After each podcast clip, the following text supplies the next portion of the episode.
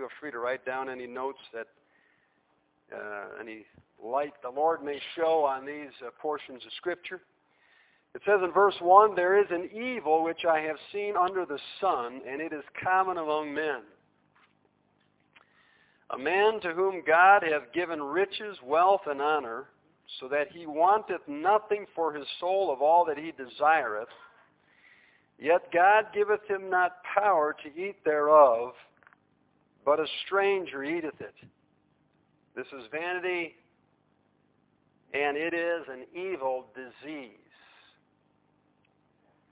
Uh, what a thought here in verses 1 through 2 about riches. You know, the thing that we covet I mean we human beings in general covet the most, brings the most heartache uh, to people, and the most trials and tribulations. It, it says here in verses 1 and 2, or verse 1, there is an evil which I have seen under the sun, and it is common among men. What he's about ready to describe here in verse 2 is not something that's happens sporadically, but something that's very, very common.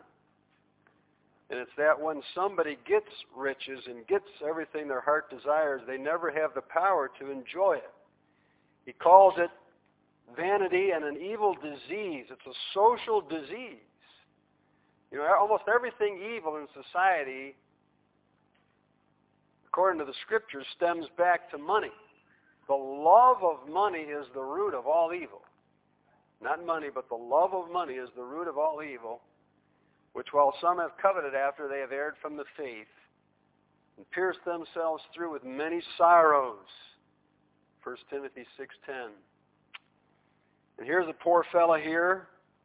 Uh, he's been blessed. He's been given riches, wealth, and honor. He, he doesn't want anything for his soul of all that he desires, yet God giveth him not power to eat thereof. If you've ever noticed people who end up with a lot of money, there's a lot of things that that just seem to tie up their investments. Uh, often their investments are tied up, or everything they own is tied up in equity, and and uh, it just seems like these people tend to end up into lawsuits and litigation and then appeals that go on for years and years and years. I remember this one. I I, I call him a poor soul. He certainly had more than I'll ever have in my life, and in fact, he had a barn one time. He took me in, and his barn was filled with. To me, they looked like brand new Model A's and Model T's from the early 1900s. He had just a barn full of classic cars and all kinds of riches and everything. And he used to come to the church when we were way out in Farnham, and I used to witness to him. He came quite a few times. I don't know if he ever got saved. I hope he's in heaven. That he got saved. I used to go over to his house and try and witness to him and everything. And and uh, he he lived like a pauper. And I said, man, why don't you why don't you sell one of your cars, get a better place to live and so on. And he told me the story about his uh, legal matters with his wife and then how they've been ongoing for 20 years, and that he had. Uh, you know, they had uh, joint accounts on everything, 50-50, and that he he told me I couldn't touch my cars. I'm not even supposed to open up the barn. He says I can't even get five dollars out of one of my bank accounts if I need it. And uh, I mean, it was just such an ugly situation, an ugly divorce that he he was going through, and and uh, they they seized all of his assets, and uh, just a, a terrible thing. This happens to a lot of people. Uh, a lot of people who are rich, you know, or get heritages or uh, inheritances, I should say. Man, those, those things, yeah, you don't want to go there. Uh, you you'd be thankful uh, for what you have, and uh, it said in the previous chapter that when people's riches increase in verse 11 of chapter 5, they are increased that eat them. Uh, all of a sudden they when somebody's riches are increased, all of a sudden they get all kinds of friends, pseudo friends that want to eat them, and uh, people who are gold diggers who are after their money, and and if they got deep pockets, they can become the target of some ambulance chasers. Uh, and it, it, it's sad. It's sad to see some of the things they've gone through and garnished wages. Uh, but this uh, this happens. Uh, a stranger eateth them. Verse two says. Uh, boy, talk about a stranger eating things. Just if you ever get up into the upper bracket of uh, finances, I, I guess the ceiling is around 30% now, but the government takes a lot of your money away from you the more you make. Strangers eat your money up. There was a time when the ceiling was around 70% in our country rate for the, the rich, and that's, like I said last time, that is so immoral.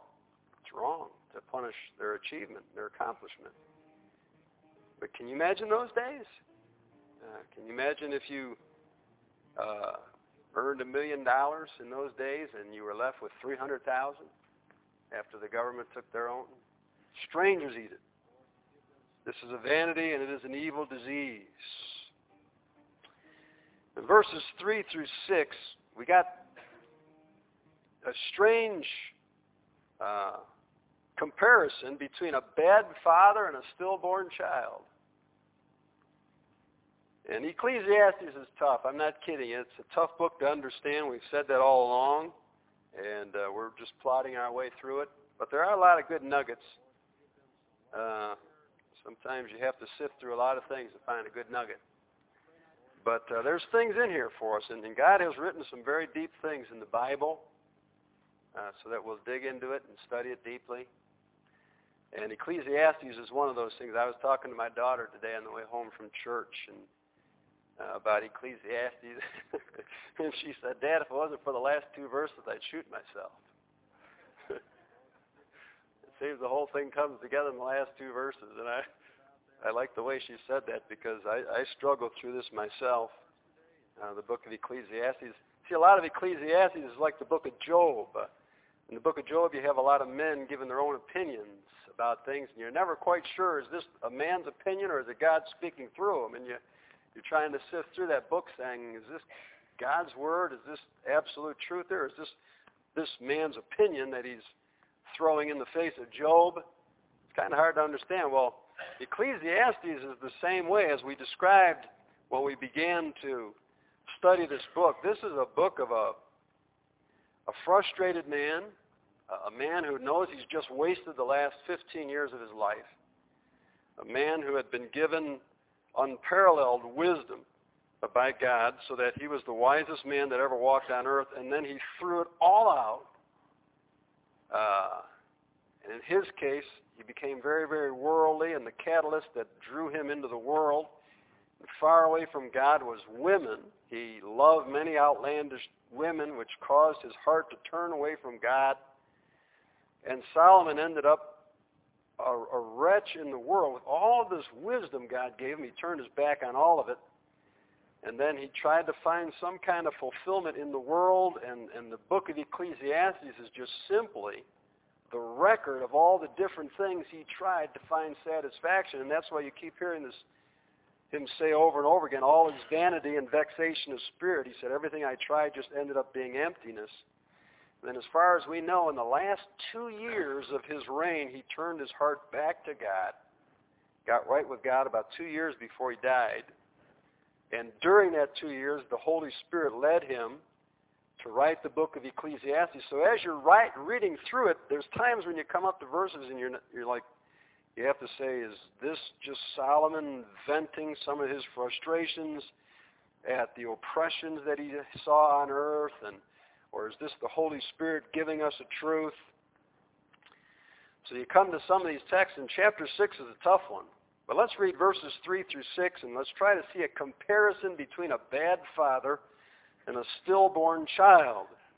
It says, If a man beget a hundred children and live many years, so that the days of his years be many, and his soul be not filled with good, and also that he have no burial, I say that an untimely birth is better than he that is a stillborn child. And then the stillborn child is described in verses 4 and 5. For he, that is the stillborn child, cometh in with vanity and departeth in darkness, and his name shall be covered with darkness. Moreover, he hath not seen the sun, nor known anything this hath more rest than the other. This hath more rest than the father who's had a hundred kids but can't find one of them that'll bury him. Yea, though he, the Father, live a thousand years twice told, though he lives two thousand years, yet hath he seen no good. Do not all go to one place. There's a little insight there about what happens to stillborn children. I believe they go to be with the Lord. But anyways, we got this father, and the reason I call him a bad father is because, well, I've never even heard of a father like this. This is uh, uh, just uh, Solomon telling a parable. If a man beget a hundred children, I suppose there have been men like that, and he lives a good long life, he lives many years so that the days of his year be many, and his soul be not filled with good. In other words, he, he has, in all those years and with all those children, he never cared for his soul. He never cared for the spiritual part of his being, and his soul be not filled with good. And also that he have no burial. He, apparently he has lived a, a, selfish life, maybe a self-centered life, and, and with a hundred kids, now one of them is there to give him a burial. I say that an untimely birth is better than he. Uh, this is just Solomon showing us, I think, a picture in the Bible of how what a horrible thing it is to be a lousy father and I think if we can learn anything from these few verses here, it's that men, we need to, we need to focus on the things that are eternal. We need to focus on our children, loving our children. Uh, we're told over in Proverbs 11:29, "He that troubleth his own house shall inherit the wind." And there are men that trouble their own house and they inherit the wind. I can take you to men's homes tonight who at once had wonderful wives, wonderful children, but they troubled their houses. They were men who were perhaps uh, had weaknesses towards alcohol, towards drugs, towards gambling, or or they could not control their spirit, rule their spirit, and they were they were always filled with anger and rage and cruelty and wrath. And the kids got out of those homes as fast as they could and never went back. And the wife left, never went back to them, didn't want to live under those circumstances. And those men uh, just just sit in sometimes efficiency apartments or houses that I know and just rot to death.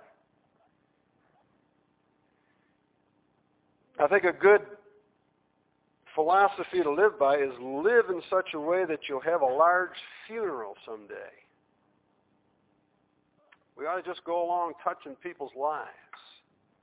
I've had to do a lot of funerals in my life. I did one recently uh, last week, and I've done done about 200 funerals uh, in my our, our ministry here, and I, I'm always amazed. And I listen distinctly for this. I'm always amazed how when people eulogize the deceased, they always remember or bring up some little small thing the person did for them.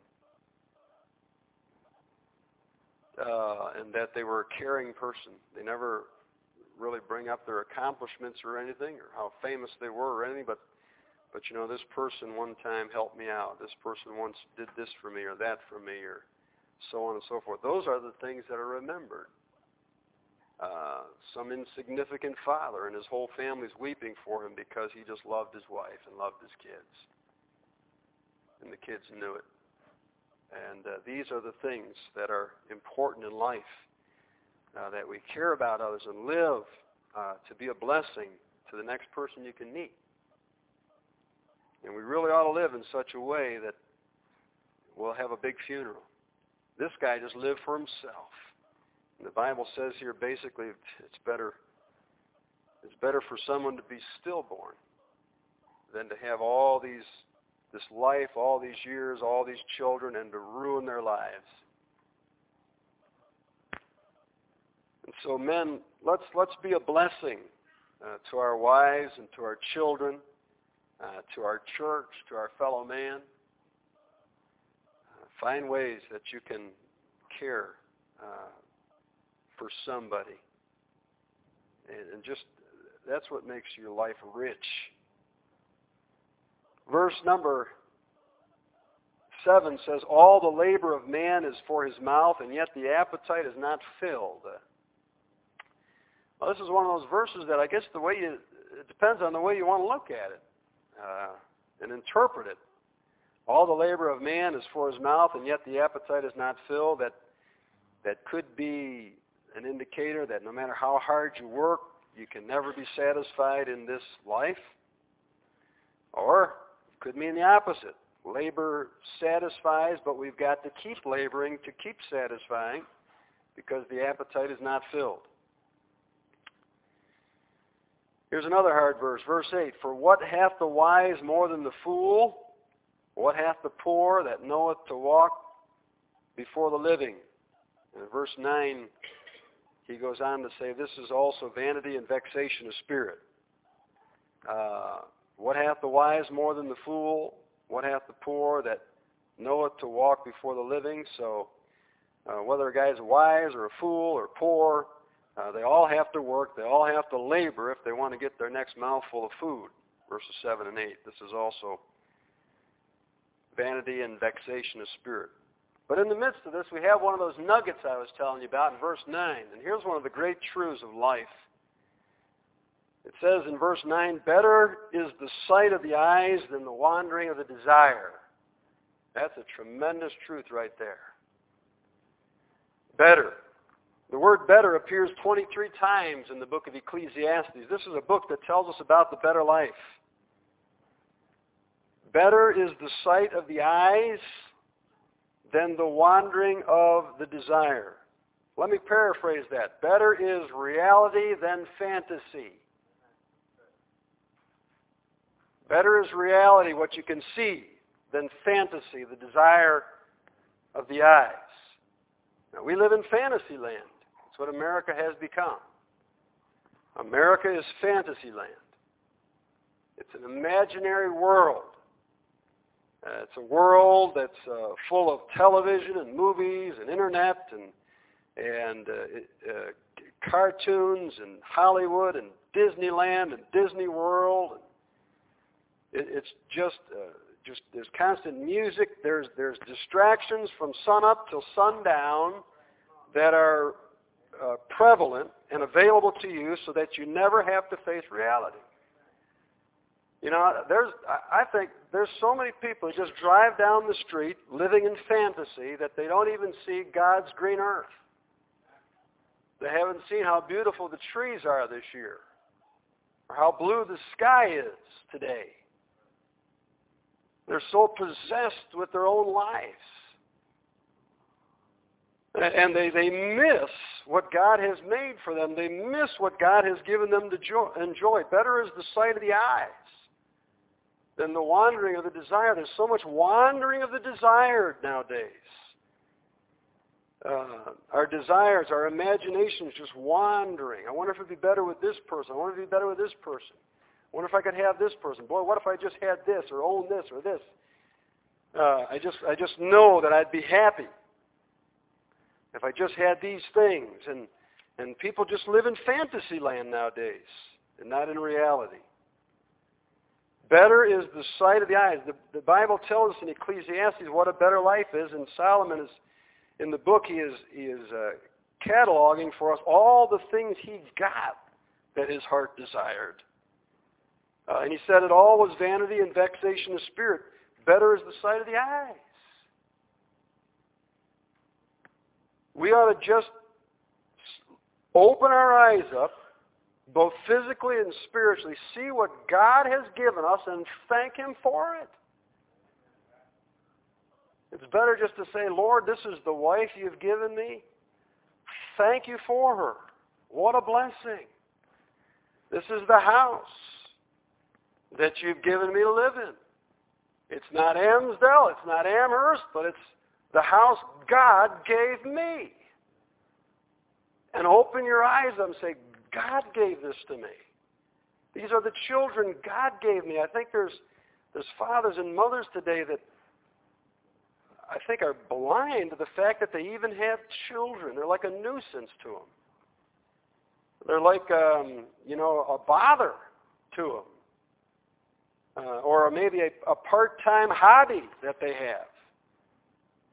But they ought to just open their eyes and say, these are the children God has given me. And, and they're not the best children in the world. They're not perfect, but these are the kids God has given me. Thank the Lord for these children God has given me. And appreciate them and love them while you have them. Care about them. You know, this is the car God has given me. I know it's full of rust and falling apart, but it's the car God has given me.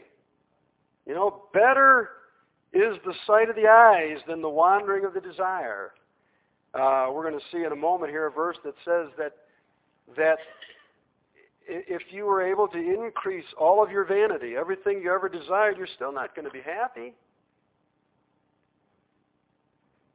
Contentment is not getting what you want. Contentment is wanting what you have. And that's one of the secrets in life. Godliness with contentment is great gain. If a person can be godly, it says in 1 Timothy 6 and verse 6, with contentment, it's great gain, or if I could paraphrase that, godliness with satisfaction for what God has given you makes you rich.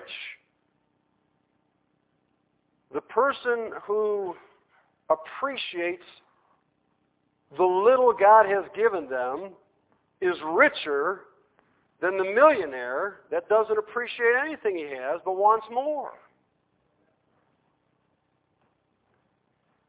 Better is the sight of the eyes than the wandering of desire. We need to leave the imaginary world behind. The scripture says, casting down imaginations and every high thing that exalts itself against the knowledge of Christ, and bringing into captivity every thought to the obedience of Christ. I believe imaginations and fantasy only breed frustration. And frustration breeds anger.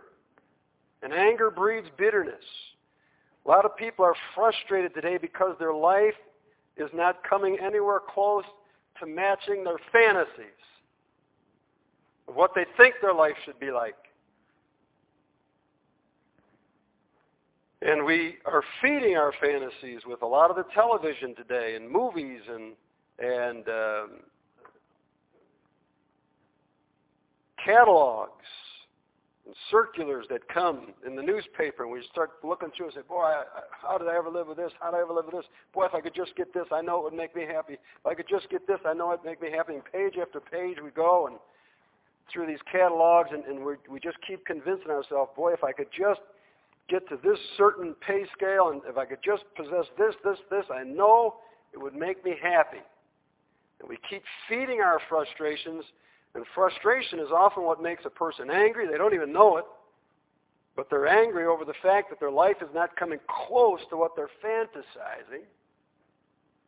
And then anger leads to bitterness. They end up saying somehow it's God's fault or it's my wife's fault or something that I can't have the life I dream of. Well, quit dreaming. Quit having these imaginations, fantasies. Open your eyes. Uh, get in your rust bucket and drive through Eden and say, wow, look at these trees. Look at the sky. Look at the moon. Look at the stars. And it's all free. And God made it all for me. I'm rich.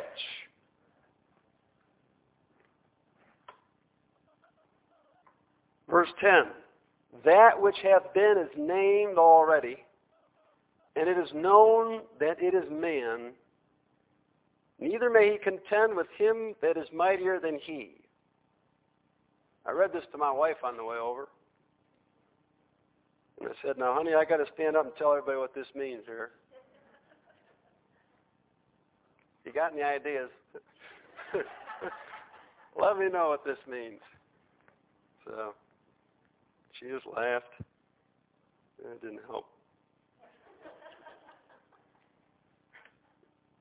When I think of what it says here, where it says, that which hath been named already, and it is known that it is man, it made me think, I don't even know if I'm close on this, but it made me think of a verse in Psalm Psalm 49:11 it says their inward thought is that their houses shall continue forever and their dwelling places to all generations.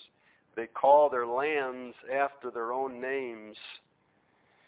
And uh, there's a lot of a lot of that going on. Just about everything's been named, all the countries, all the cities, all the towns, all the streets and a lot of people like to call things after their own names. And it says, Neither may he contend with him that is mightier than he. That's just a fact of life. There's some people who are stronger than us. There's people who, what we call, own the microphones. Uh, by that we mean there's people in politics we disagree with completely, but they own the microphones right now. They own the cameras, and they're able to get in front of them every time they want to speak and get their message out. While we can't get our message out, uh, they just happen to be mightier than us right now, and there's not much you can do with them. You can't contend with them. Neither may he contend with him that is mightier than he. Verse 11. Seeing there be many things that increase vanity, what is man the better. This is that verse that I was telling you about. There are many things that increase vanity. We have more things in America now to increase vanity than any humans have ever had in history. But the question is, what is man the better? Are we happier? Are we happier than the people were in the 1800s, the 1900s? Um, are we happier than the people were in the 1600s because we have all of these things, microwaves and computers and iPods and cars and vans and SUVs and and uh, plasma TVs and cell phones and internet access and chat rooms and and email and and you know it just seems to me that all of these things have just increased vanity. Verse 11, that word vanity means emptiness. It seems like it's given us a lot of psycho baggage that we have to carry with us.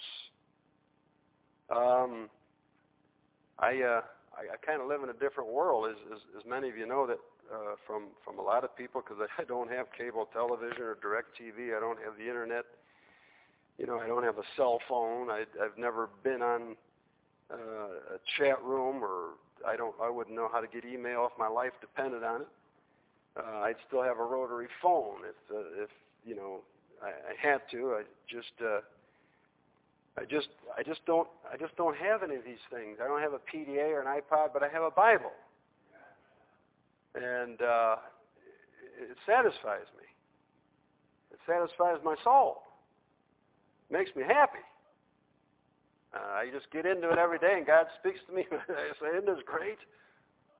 You know, I got I got people all the time telling me, "Well, you got to get a computer. You got to get this. You don't you realize how much more you could accomplish and, and what you, you, you'd have." Pastor Cole, if you had the internet, you'd have the world at your fingertips. That's the last thing I want to be around. Love not the world, neither the things that are in the world. I don't want to bring the world into my house. I'm not saying it's wrong to have it. I, you know, I, if you do have it, you better dead sure have a good uh, uh, filter on it and, and uh, uh, let somebody choose a password for you that you don't even know it. But the accumulation of more and more and more things makes us vanity. It increases vanity, this verse says. It increases emptiness. And you just you just see people and just the electronic gadgets and the technology they keep coming up with and coming up with and, and I'm told that this year's technology will be next year's garbage. It'll be so outdated. Well, I'm glad I'm not in that rat race. You know, just give me a Bible and a dictionary, maybe a Strong's Concordance and the Holy Spirit, and I'm having the time of my life. Pen and some paper like to write things, and I'm having a time, and, and I know some of you are like that too. It's called the simple life. The simple life. It was the uh, uh, it was the life that the Apostle Paul promulgated that that uh, we ought to all live. And uh, if I can find this real quick here, first or Second Timothy. Uh, I'm sorry, Second Corinthians chapter one verse twelve says, "For our rejoicing is this." The testimony of our conscience, that in simplicity and godly sincerity, not with fleshly wisdom, but by the grace of God we have had our conversation in the world. The word conversation means our lifestyle in the world has been with simplicity and sincerity.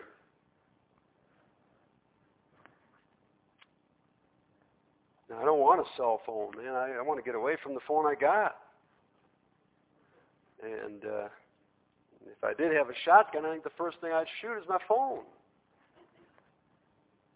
I just, you know, I just like to be simple. My wife and I went on our 25th uh, wedding anniversary last year to Missouri, up on Table Rock Lake.